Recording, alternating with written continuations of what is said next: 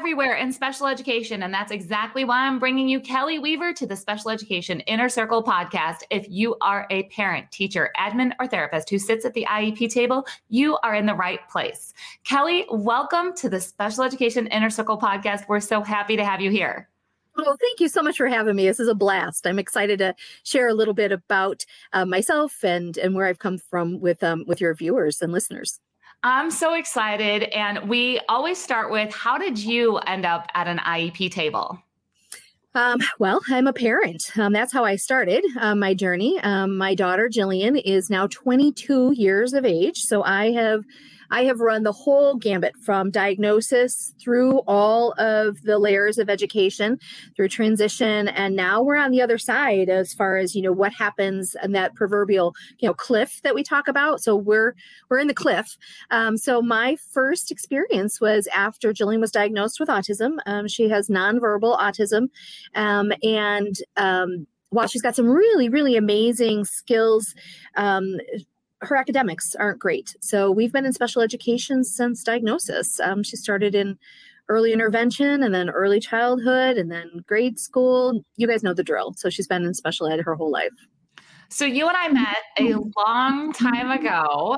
We yes. have um, a long history of working through the special education system together and yep. and finding resources but my way of finding resources and working with parents and teachers and schools is very different than the path that you took. So can you share a little bit about how things um, started for your daughter in special education and then you hit a dead end but something else happened? Go ahead and share a bit about that so uh, Jillian started um, with in ABA um, back in the day. So she started when she was two and a half um, with ABA services right after her diagnosis, and then she entered early childhood education, that three, four, five program. And what we found was that they really weren't equipped. And, and now, guys, I'm going way back 20 years ago, so things have definitely changed and definitely improved.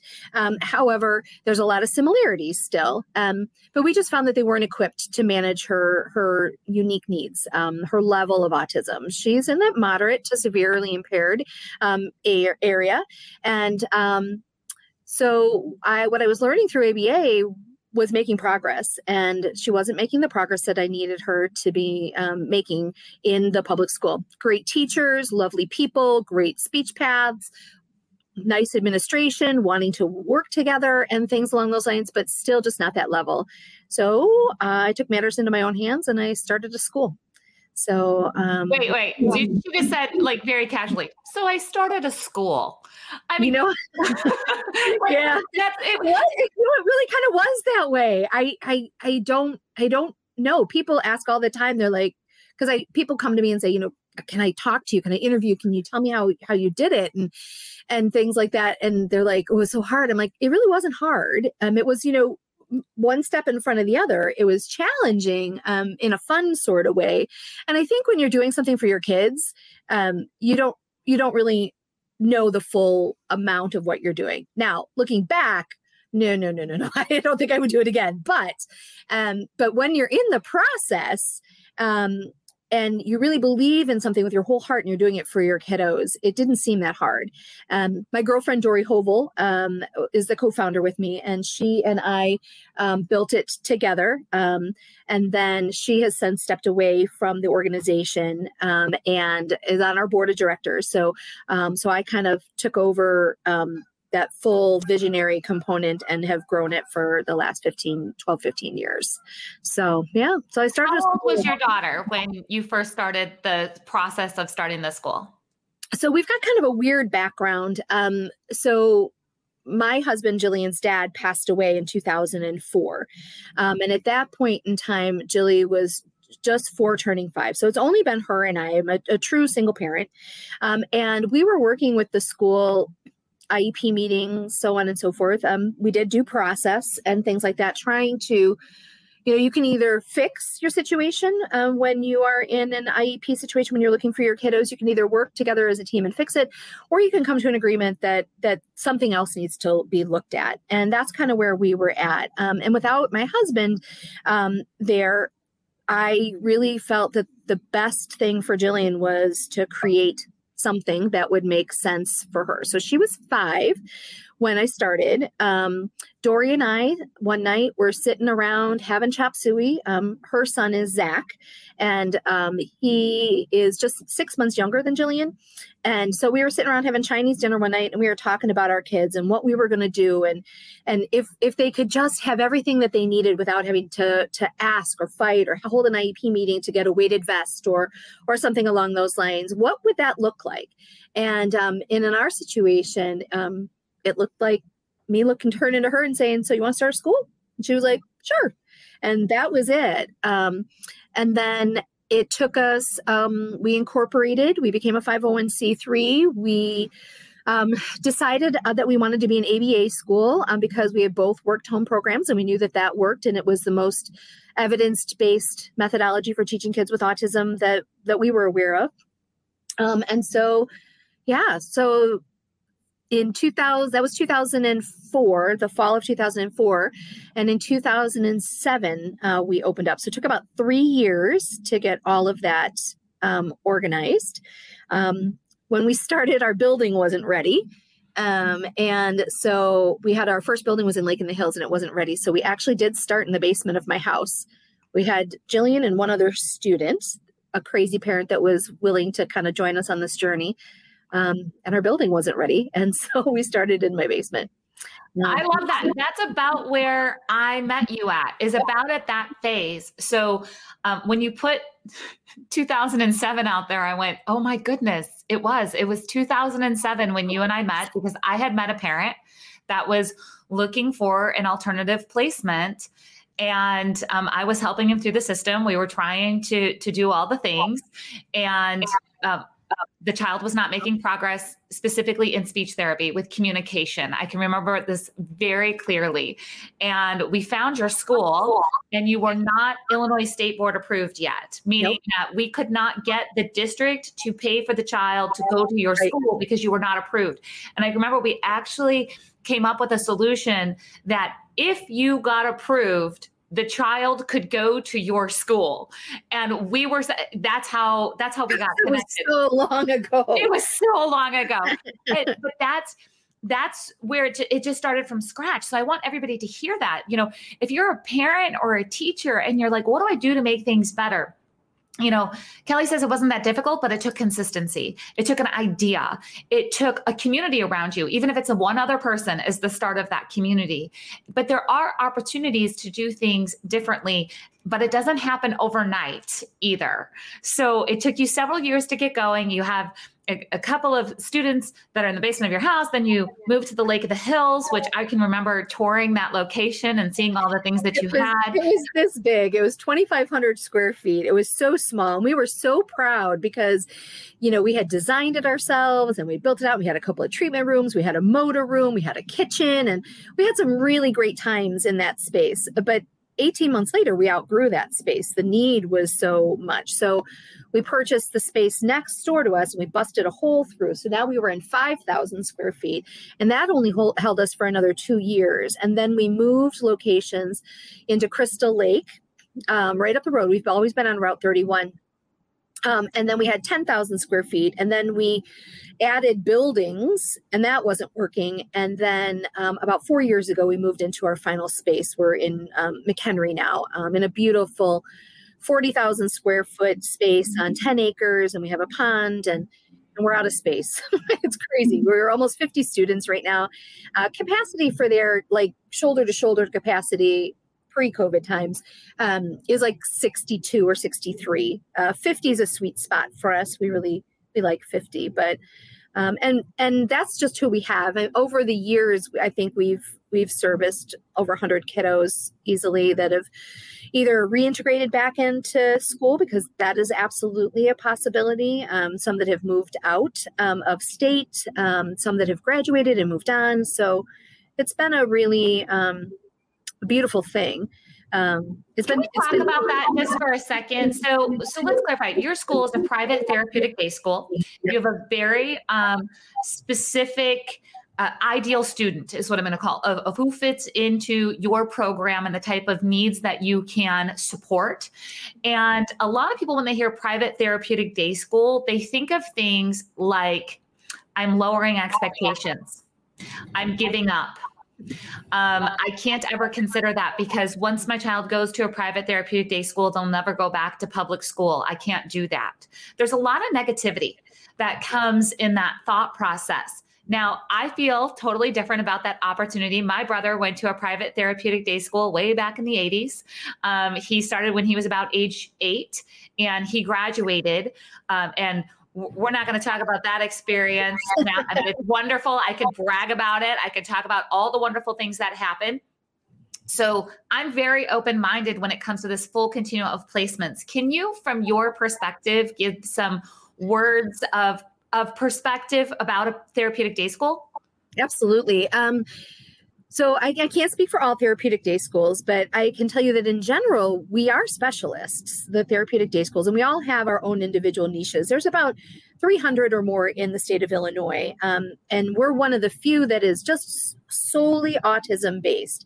Now, that doesn't mean that we have other eligibility. You know, we've had folks with Down syndrome and autism in the past, we've had deafness and autism, um, cerebral palsy and autism, and things like that. But autism is primarily um, who, who we serve. And unfortunately, as we all know, those rates of autism are not going anywhere, they're not getting any better. So, um, so there's plenty of students. And and i'm not suggesting that our school is the only school for autism because i think our district partners do a very very good job. Um, i think we all have to continue to work on ieps and keep communication open but there's great people in the public school and i've seen really great things happen. Like Dory, for instance, her son, Zach, who started the school with me, he's a public school kid um, and he went through the whole public school. So, therapeutic day school is not for everybody, but it is for those people and those students that really need that extra, that smaller group, that more refined need, um, increased parent communication. Um, just kind of slowing it down and kind of figuring out the reasons that maybe the student is not progressing or hasn't progressed thus far, right? We tend to be in our school, we tend to be very um, investigative, you know, looking at what's worked in the past, what's been tried in the past, um, lots of case history and trying to figure that out. And and and what's a different way in um, for our kids and so that's part of what keeps us excited as educators is finding that and unlocking something for our kiddos to whether it's increasing communication or helping the kids to to self-regulate or teaching them how to do chores around the house. Um, and of course academics. Um, we are fully academic school. Um, most of our students are developmentally um, significantly below their academic or below their their um, their uh, their age level. But it doesn't really matter because we love them and work with them with where they're at and try to grow what they can do. So, in my opinion, a therapeutic day school um, is a good thing. It's a, an appropriate step. So, when um, an IEP team and including parents and so on and so forth find that a therapeutic day school is a, is the most appropriate, um, I tell parents to embrace it. Um, I know that public school sometimes there can be a lot of grief in leaving behind those public school thoughts and hopes and dreams but I can tell you that when you come into a therapeutic day school, you're going, your child is going to make some gains, and it's always an option to go back. It's always every year talking placement. If that student has grown to a level that they can reintegrate, that's a great thing and a win-win for everybody. And if they if they're not ready yet to return back, that's okay. They can continue on in therapeutic days. So, yeah, so I think it's a positive thing. I think it's a, a positive thing for my brother. Um, I know that he was um, not in a public school system that supported who he was as an individual and they couldn't tap into where his abilities were. It was very generalized for him. And we had a lot of specific situations um, where he made gains because the school knew him so well because they were able to communicate at an entirely different level with him. And that was the right fit. Again not the right fit for everybody but that's why we have a full continuum of placements yeah, and I think when when we started this school and and now, I mean, even today, I mean, it's how I run the school is, you know, what's the right next step for the kids? We're extremely student focused and and bringing my vision and um, to build a school as a mom who has gone through due process and who's gone through IEPs and things like that, it kind of allows me to um, bring all those pieces in that that aren't part of public school. And because we're a private school, though we're a therapeutic day and we're approved by ISB, you know, we get to do picture day very differently. We have professional photographer that comes in and does picture day. So parents can have a proud picture to put in those cards with their siblings. You know, at the holidays, you know, we know that our parents can't stand in line for Santa Claus. So we bring the same Santa who's been with us since year 1. We bring him in and and we create those customs that parents wouldn't normally have that opportunity to do. Uh, we fully, fully cap, gown, graduate our kids um, and have full ceremonies for graduation. So things that that I think sometimes our parents grieve. I know I was grieving, right? They're there because I know my daughter wasn't going to be able to experience those. So I, I kind of, I guess selfishly built them in for myself, but took a lot of other parents along with me. Um, I knew I missed those things, you know? And so, um, so yeah, so that's, that's kind of the, the individualism that you can get um, in a therapeutic day, specifically what we do at our school. Yeah, I always tell people that I didn't get to go on a senior trip my last year of high school. My brother went to Florida to Disney World with his therapeutic day school team and no parents. Like yeah, we're not we're not going to we're not going to Disney World, but okay, that's fine. Cool. Don't go to Disney that's World. really cool. but, but he got this experience that a lot of other typical, you know, 18 to 22 year olds would have. And, and he got that without the support of my mom or dad being there, which was very awesome. Yeah, it was a really big deal.